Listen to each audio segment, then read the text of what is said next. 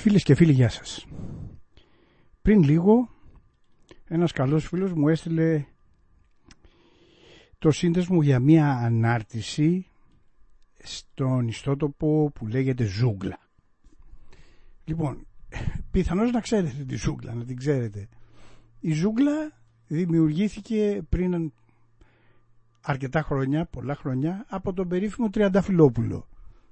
Όσοι τον θυμάστε, ξέρετε τι ήταν ο Τριανταφυλόπουλος. Όχι ιδιαιτέρως πρόσωπο εμπιστοσύνης και βέβαια όχι και πρόσωπο το οποίο μπορείτε να εμπιστευτείτε για καταστάσεις σοβαρές, επικίνδυνες και έχουν σχέση με την ηρεμία και την υγεία όλων μας. Λοιπόν, η ζούγκλα πάτησε το κουμπί και βγήκε ένα άρθρο από το New England Journal of Medicine. Τι είναι το New England Journal of Medicine? Είναι μία από τις πλέον έγκυρες ιατρικές ε, επιθεωρήσεις ανά τον κόσμο. Είναι αμερικάνικη, έτσι, αμερικάνικη πρωτοβουλία και ασχολείται αποκλειστικά με την έρευνα όλων των θεμάτων περί της ιατρικής και βεβαίως τώρα με την καταστροφή και την πανδημία και τον COVID το New England Journal of Medicine φιλοξενεί σχεδόν συνεχώς αναλύσεις περί του αντικειμένου. Λοιπόν, η Ζούγκλα πατάει ένα, μια ανάρτηση, το βρήκε, βρήκε και κάποιον ο οποίος έκανε μια πολύ καλή μετάφραση στα ελληνικά και μας ειδοποιεί μας ειδοποιεί ότι τα εμβόλια SARS-CoV-2 προκαλούν θρομβωτική θρομβοπενία. Σταματάμε εδώ για ένα λεπτό. Πόσοι πιστεύετε από τους αναγνώστες, τις αναγνώστριες της ζούγκλας καταλαβαίνουν τι είναι θρομβωτική θρομβοπενία. Εγώ που το διαβάζω και το λέω τώρα έχω μια αμυδρή αμυδρή ιδέα του τι μπορεί να είναι. Έτσι. Του τι μπορεί να είναι. Και ο λόγος είναι πάρα πολύ απλός. Διότι έχω ιστορικό παροδικών ισχυμικών επεισοδίων. Τα οποία αναλύθηκαν λεπτομερώς στα Ηνωμένες Πολιτεία και οι Αμερικάνοι τέλος πάντων είναι πολύ συστηματικοί στο να σε ενημερώνουν περί του προβλήματος. Λοιπόν, να το το άρθρο. Να το το άρθρο. Τα εμβόλια SARS-CoV-2 προκαλούν θρομωτική δρομοπενία. το διαβάζουμε αυτό και λέμε πέ, τέλος. Έχει έρθει η συντέλεια του κόσμου. Βέβαια, όποιος αποπειραθεί να το διαβάσει, μάλλον πολλοί θα αποπειραθούν να το διαβάσουν. Είμαι βέβαιος ότι ένα 50% των αυτών που αποπειρώνται να το κάνουν το σταματάνε γρήγορα. Γιατί βέβαια πρόκειται για ένα κείμενο το οποίο δεν το καταλαβαίνει, δεν ξέρω τώρα, εκτός εάν έχετε κάποιο δίπλωμα, έχετε κάποια ειδική παιδεία, είστε γιατρός, είστε ειδικευμένος, ο μέσος αναγνώστης της ζούγκλας δεν καταλαβαίνει γρή από ό,τι διαβάζει. Αλλά πέστε ότι αυτός ο μέσος αναγνώστης της ζούγκλας επιμένει διότι βλέπει ότι πρόκειται για κάτι φοβερό διότι και αυτός έχει κάνει το εμβόλιο ή θα το κάνει και φοβάται ότι θα πεθάνει έτσι. Και η ζούγκλα εμφανίζεται με κάτι το οποίο όχι ανάβει τα κόκκινα φώτα, όχι βαράει τα καμπανάκια κάτι ετοιμάζεται μεγάλο πρέπει να το διαβάσω και το διαβάζει. Λοιπόν πέστε ότι το διαβάζει μέχρι τη μέση. Έχει λιποθυμήσει. Εάν το διαβάσει μέχρι το τέλος και είναι υπομονετικός και πιο, πώς να το πω, οργανωμένος, αρχίζει και το, το μεταφέρει σε άλλους. Και όπως πολύ καλά ξέρετε, με το ένα κλικ σήμερα, 100 φίλοι γνωστοί συγγενείς έχουν το, το, έχουν το, το άρθρο. Και αρχίζει βέβαια μια αλυσίδα. Κουβέντες, τηλέφωνα. Μαρίκα ξέρεις τι έγινε. Αυτό λέει το η ζούγκλα. Δηλαδή το λέει ζούγκλα, ναι, τι είναι. Όχι, το λέει αυτό το μεγάλο περιοδικό το αμερικάνικο. Έχουμε πρόβλημα. Ποιο είναι το πρόβλημα, Κώστα; Το πρόβλημα είναι ότι τα εμβόλια προκαλούν θρομωτική θρομοπενία. Μπορεί ο Κώστας με τη Μαρίκα να το συζητήσουν επί του θέματος και επί του, της συγκεκριμένης, ας το πούμε, του συγκεκριμένου περιεχομένου αυτού του άρθρου. Όχι βέβαια, φυσικά δεν μπορούν. Εκτός αν είναι και δύο, δύο PhD στην, δεν ξέρω, στην οργανική χημεία. Λοιπόν, αρχίζει το λακριντή, αρχίζει η, η αλυσίδα της διασποράς ειδήσεων φοβερών και τρομερών. Και με αυτόν τον τρόπο είμαστε που είμαστε για δέσιμο. Είμαστε που είμαστε στον προθάλαμο του ψυχιατρίου. Ε, τέτοια χρειάζονται για να αρχίσουν ορισμένοι να αυτοκτονούν. Σκεφτείτε τώρα τον άνθρωπο ο οποίος έχει κάνει το εμβόλιο. Έχει κάνει ένα από τα από τις δόσεις και διαβάζει κάτι τέτοιο. Και επιμένει. Δηλαδή δεν το απορρίπτει, το διαβάζει. Αμέσως σου λέει τι θα γίνει, να κάνω τη δεύτερη δόση, θα πεθάνω. Μπορεί να πάθω θρομβωτική, ε, πώς τη λέει, ε, θρομβωτική θρομβοπενία. Δεν ξέρει βέβαια τι, δεν ξέρει τι, δεν ξέρει τι είναι, 99% αλλά μπορεί να πάθει θρομβωτική θρομβοπενία, σταματάει. Λέει δεν θα πάω για τη δεύτερη δόση. Κάποιος ο οποίος δεν το έχει κάνει το εμβόλιο, τέλος. Ε, το είπε η ζούγκλα. Δεν πρόκειται να γίνει τίποτα. Δεν πάω, εγώ δεν πάρε να φωνάζετε όλοι σας τίποτα. Λοιπόν, πάμε παρακάτω. Αν έχετε την υπομονή και την αναγκαία, ας το πούμε, τη λογική σε αυτές τις δουλειές, πηγαίνετε λίγο παρακάτω. Έχετε την υπομονή, διαβάζετε, είναι και αρκετά, είναι μακροσκελές, έτσι. Και σε λίγο σας έχει πιάσει και πονοκέφαλος. Αλλά όμως φτάνετε κάπου εκεί στο μέσον όπου διαβάζουμε περίπου το 40% των ασθενών πέθανε μερικοί από ισχυμική εγκεφαλική βλάβη, υπερκείμενη αιμορραγία ή και τις δύο καταστάσεις συχνά με το αντιπικτικό, συχνά μετά το αντιπικτικό. Άλλοι ασθενείς παρουσίασαν βαθιές φλεβικές θρομβώσεις, πνευμονική εμβολή ή οξία αρτηριακή θρόμβωση. Η διάμεση αριθμή αιμοπεταλίων κατά τη διάγνωση ήταν 20.000 έως 30.000 ανακυβικό χιλιοστόμετρο. Εύρος περίπου 10.000 έως 110.000. Αυτά παιδιά είναι αλαμπουρνέζικα. Σχεδόν για όλους μας.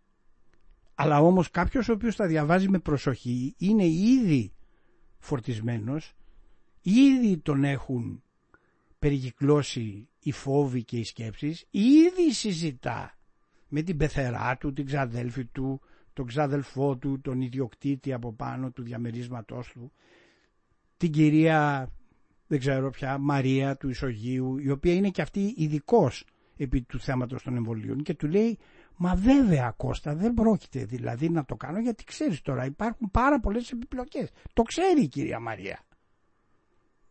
Λοιπόν, διαβάζει κάτι τέτοιο, τελείωσε. Εκτός του ότι αφήνω στην άκρη αφήνω στην άκρη το γεγονός ότι δεν θέλει να κάνει το εμβόλιο και δεν το κάνει. Και εγώ δεν λέω ότι με το να το κάνει σώθηκε. Όχι. Αυτή τη στιγμή όσα ξέρετε εσείς τόσα ξέρω και εγώ. Αλλά ο περισσότερος κόσμος προσπαθεί να καλύψει όσο το δυνατόν περισσότερο την κατάστασή του, την κατάστασή του έστω και σε σχέση με τα στατιστικά. Όχι με την πραγματικότητα, με τα στατιστικά. Λοιπόν, παρακάτω λοιπόν διαβάζει ο κύριος αυτός ή η κυρία αυτή οι περιορισμένες διαθέσιμες πληροφορίες σχετικά με τη διαχείριση, ποια διαχείριση, υποδηλώνουν ότι η ενδοφλέβεια ανοσοσφαιρίνη και τα γλυκοκορτικοειδή υψηλής δόσης μπορούν να βελτιώσουν τον αριθμό των αιμοπεταλίων μέσα σε λίγες μέρες γεγονός που μπορεί να περιορίσει τον κίνδυνο αιμορραγικού μετασχηματισμού, ειδικά όταν αρχίσει η αντιπικτική αγωγή. Πάει, τελειώσανε, πάλι, πάλι σβήσαν τα φώτα όλα. Πάλι σβήσαν τα φώτα. Μπορεί, μπορεί πιθανώς να ξέρετε τι είναι η αντιπικτική έτσι, αγωγή. Γιατί δυστυχώς πολλοί από εμάς έχουν προβλήματα και βρίσκονται σε αντιπικτική αγωγή. Και εγώ ουσιαστικά είμαι σε αντιπικτική αγωγή. Παίρνω την ασπιρίνη, τον 80 μιλιγκράμμ το πρωί. Αυτό δεν σημαίνει ότι καταλαβαίνω τι είναι όλα αυτά, η ενδοφλέβεια ανοσοσφαιρίνη και τα γλυκοκορτικοειδή υψηλής δόσης, αυτά δεν τα καταλαβαίνω παιδιά. Και τώρα θα μου πείτε εσύ δεν φοβάσαι; Όχι φοβάμαι. Φοβάμαι κι εγώ. Αλλά κρατάω και την πισινή διότι, διότι αυτά όλα επαναλαμβάνω. Είναι στοιχεία τα οποία παίζουν μεταξύ των υψηλών κατηγοριών των ειδικευμένων. Δεν παίζουν σε δικό μας επίπεδο. Δεν παίζουν. Τι να κάνουμε δηλαδή. Και επαναλαμβάνω, αν έχετε δύο διδακτορικά στην οργανική χημεία, ευχαρίστως να κάνετε τη συζήτηση και να μας πείτε γιατί όχι ή ναι. Και βέβαια το έχετε παρατηρήσει, το, το έχετε δει. Στην εφημερίδα, στην αυτή, δεν ξέρω τι. Μητέρα δύο παιδιών 40 ετών χωρίς κανένα πρόβλημα έκανε το εμβόλιο και την άλλη μέρα έπαθε εγκεφαλικό και πέθανε. Χαλασμός κόσμου. Είδες, έκανε το εμβόλιο και πέθανε. Πού το ξέρετε ρε παιδιά ότι το εμβόλιο είναι υπεύθυνο; Πού το ξέρετε; Ούτε ο γιατρός της το ξέρει, ούτε και ο γιατρός της το καταλαβαίνει. Ξέρετε γιατί; Διότι η ανάλυση του τι ακριβώς συνέβη, δηλαδή το εμβόλιο υπεύθυνο ή το εγκεφαλικό ήταν ένα τυχαίο γεγονός που έτσι κι αλλιώς θα συνέβαινε εξαιτίας κάποιας προδιαθέσεως του οργανισμού της άτυχης αυτής γυναίκας. Αυτό δεν το ξέρετε ούτε, ούτε ο γιατρός το ξέρει, κανείς δεν το ξέρει. Πρέπει να γίνουν εξετάσεις βαρέων βαρών και συζητήσεις σε επίπεδο όχι της ζούγκλας για να βγει κάποιο συμπέρασμα το θα, που το συμπέρασμα αυτό θα είναι και στατιστικά insignificant. Δεν θα είναι δηλαδή στατιστικά κάτι το οποίο θα το αναφέρει και η βιβλιογραφία εξαιτίας του γεγονότος ότι είναι ένα, ένα στα 6, 7, 10 εκατομμύρια εμβολίων που δόθηκαν στην Ελλάδα. Και αντιστοίχως σε άλλες χώρες. Λοιπόν, για να το προσέξουμε αυτό. Κανείς δεν ξέρει μέχρι που να προχωρήσει η έρευνα η οποία αυτή τη στιγμή εντάξει είναι μια έρευνα η οποία γίνεται συνεχώς έχουν πιεστεί οι πάντες βρίσκονται στα εργαστήρια και δουλεύουν. Αλλά, αλλά και πάλι λέω όταν διαβάσετε και λίγο παρακάτω θα φτάσετε σε μια παράγραφο έτσι, την οποία παράγραφο δεν χρειάζεται να είσαστε και πάρα πολύ ειδικός για να την καταλάβετε και σας δίνει αμέσως το πνεύμα της όλης αυτής της υπόθεσης. Διαβάζω. Επιπρόσθετα περιστατικά έχουν αναφερθεί στον Ευρωπαϊκό Οργανισμό Φαρμάκων συμπεριλαμβανομένων τουλάχιστον 169 πιθανών περιπτώσεων θρόμβωσης εγκεφαλικού φλεβικού κόλπου και 53 πιθανών περιπτώσεων θρόμβωσης σπλαχνικής φλέβας σε 34 εκατομμύρια παραλήπτες του εμβόλιου ΤΑΔΕ. 35 πιθανές περιπτώσεις θρόμβωσης στο κεντρικό νευρικό σύστημα μεταξύ 54 εκατομμυρίων παραληπτών του εμβόλιου Pfizer και 5 πιθανές αλλά αμετάβλητες περιπτώσεις θρόμβωσης μεταξύ 4 εκατομμυρίων αποδεκτών του εμβολίου Μοντέρνα. Καταλάβατε τι, τι διαβάσαμε αυτή τη στιγμή; Μιλάμε για 169 σε 34 εκατομμύρια, για 53 συμβάντα σε 34 εκατομμύρια, για 35 πιθανές περιπτώσεις σε 54 εκατομμύρια και 5 πιθανές περιπτώσεις σε 4 εκατομμύρια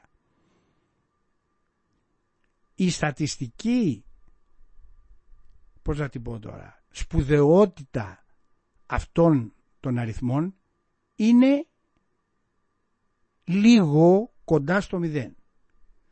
Όταν έχετε 54 εκατομμύρια παραλήπτες και έχετε 35 πιθανές περιπτώσεις θρόμβωσης δεν έχετε καμία απολύτως απόδειξη η οποία θα σας έλεγε μην κάνετε το εμβόλιο αν θέλετε να στηριχτείτε σε αυτού του είδους τις προβλέψεις, έτσι. Δεν υπάρχει στατιστική βάση για να μην κάνετε το εμβόλιο.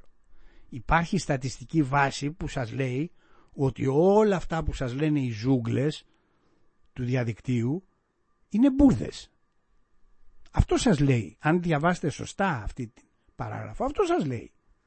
Όταν στις Ηνωμένες Πολιτείες, οι οποίες είναι οι πιο έτσι εμβολιασμένη χώρα στον κόσμο αυτή τη στιγμή. Και δεν ξέρω πού έχουν φτάσει τα νούμερα, αλλά είναι στα εκατοντάδες εκατομμύρια. Έτσι, εκατοντάδες εκατομμύρια. και συνεχίζουν να εμβολιάζονται. Και εγώ κοιτάω και μάλιστα ορισμένες πολιτείες οι οποίες με ενδιαφέρουν προσωπικά.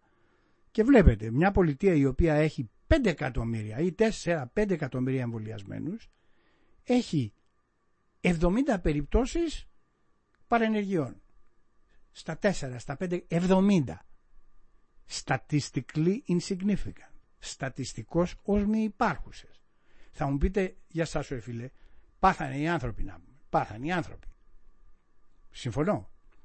Βεβαίως πάθανε οι άνθρωποι. Αλλά μέχρι που να μάθουμε εάν πραγματικά το πάθανε από τα εμβόλια είναι η πρώτη συζήτηση. Δεύτερον, πέστε ότι είναι από τα εμβόλια.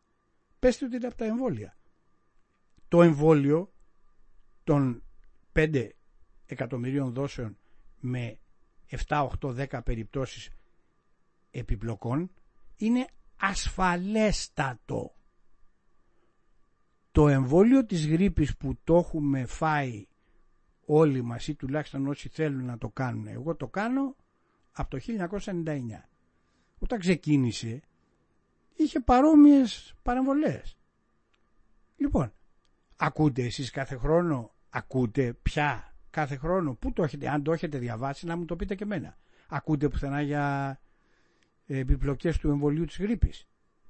Και τώρα δεν κάνω σύγκριση. Εντάξει, το εμβόλιο της γρήπης είναι ένα και το εμβόλιο του κορονοϊού είναι κάτι άλλο. Μπορεί το ένα να είναι απλούστερο εντός αγωγικών και το άλλο να είναι πολύ πιο περίπλοκο. Βεβαίως, το δέχομαι. Αλλά ακούτε τίποτα για τη γρήπη; Όχι πια.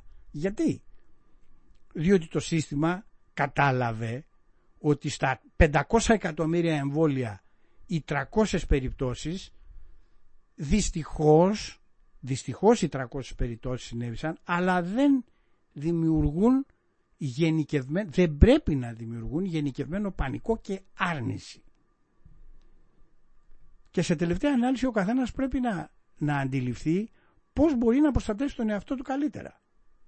Και δεν σας κρύβω εγώ ότι όταν ξεκίνησε αυτή, αυτό το, η τρέλα, αυτό το, αυτή, που δεν ξέρω και εγώ πώς να την περιγράψω, εγώ προσωπικώς είχα πάρα πολλές αμφιβολίες. Ιδιαίτερα εξαιτίας του γεγονότος ότι αυτό το εμβόλιο δεν είχε την προπαρασκευή που είχαν προηγούμενα εμβόλια. Προηγούμενα εμβόλια υπήρχε control group, υπήρχε δηλαδή ένας μεγάλος αριθμός εθελοντών οι οποίοι κάνανε το εμβόλιο, τους παρακολουθούσαν 100.000, 500.000, 300.000 δηλαδή μεγάλες ομάδες ανθρώπων οι οποίοι μπήκαν στη, στη δοκιμή. Έτσι. Και αυτά είχαν, είχαν, υπήρχαν ευρήματα τα οποία τα μελετούσαμε και καταλήγαμε σε ένα εμβόλιο μετά από 10-15 χρόνια. Σήμερα, όπως μου λένε, όπως μου λένε οι ειδικευμένοι, και οι οποίοι ξέρουν υπάρχει. Υπάρχουν μέσα πλέον, υπάρχει η computational chemistry η οποία με, κατά κάποιο τρόπο δημιουργεί ένα, δημιουργεί ένα περιθώριο ασφαλείας το οποίο δεν έχει ανάγκη των 500.000 ανθρώπων να κάνουν τα εμβόλια για 5 χρόνια και να δοκιμάζονται. Αν θέλετε να το πιστέψετε, το πιστεύετε. Αν όχι, επειδή και εγώ προσωπικώς δεν μπορώ να κρίνω τη βεβαιότητα αυτής της, της διαδικασίας, πάντως τη δέχομαι. Γιατί εκεί που έχει πάει η τεχνολογία έχει πάει πάρα πολύ μπροστά. Αλλά το επαναλαμβάνω και πάλι.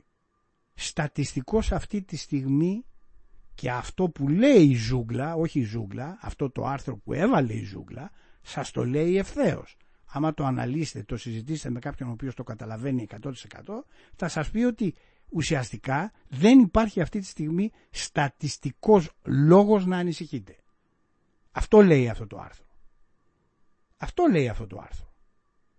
Λοιπόν, αφήστε τη λέει η κυρία Μαρία στον πρώτο όροφο, αφήστε τη συζήτηση με την πεθαρά σας που ξέρει και αυτή γιατί έχει φίλους λέει στην Αμερική που τις τα λένε και δεν ξέρω τι και ξέρεις τι μου είπε ο Λάκης που είναι τόσα χρόνια στο Cleveland. Ε, ο Λάκης είναι στο Cleveland, αυτό δεν, τον, δεν είναι ειδικευμένος ο Λάκης στα θέματα του, του κορονοϊού. Πώς θα το κάνουμε δηλαδή; Και βέβαια αυτή η συνεχής ροή και η συνεχής τριβή μου είπαν, τους είπα, ξέρεις και εκεί ναι και αυτό αισθάνθηκα άσχημα. Αναπόφευκτο βέβαια. Αλλά μην ξεχνάτε ότι αυτή η κουβέντα, αυτός ο τρόπος είναι ο αρχαιότερος τρόπος διασποράς πανικού ο οποίος καταλήγει πολλές φορές σε δραματικές επιπτώσεις. Και στο επίπεδο που έχουμε φτάσει με τον κορονοϊό που είναι ψυχιατρικά στο α, α, α, α, δηλαδή στο πολύ επικίνδυνο, τέτοιες κουβέντες και τέτοιες ζούγκλες μπορούν να δημιουργήσουν τεράστια προβλήματα. Λοιπόν, δεν ξέρω παιδιά, σκεφτείτε το. Ε, να αποφεύγετε ίσως και τις πολλές συζητήσεις, να ακούτε αλλά να μην το συζητάτε και να κρίνετε μόνοι σας. Σας ευχαριστώ που είχατε την υπομονή να με ακούσετε. Γεια σας.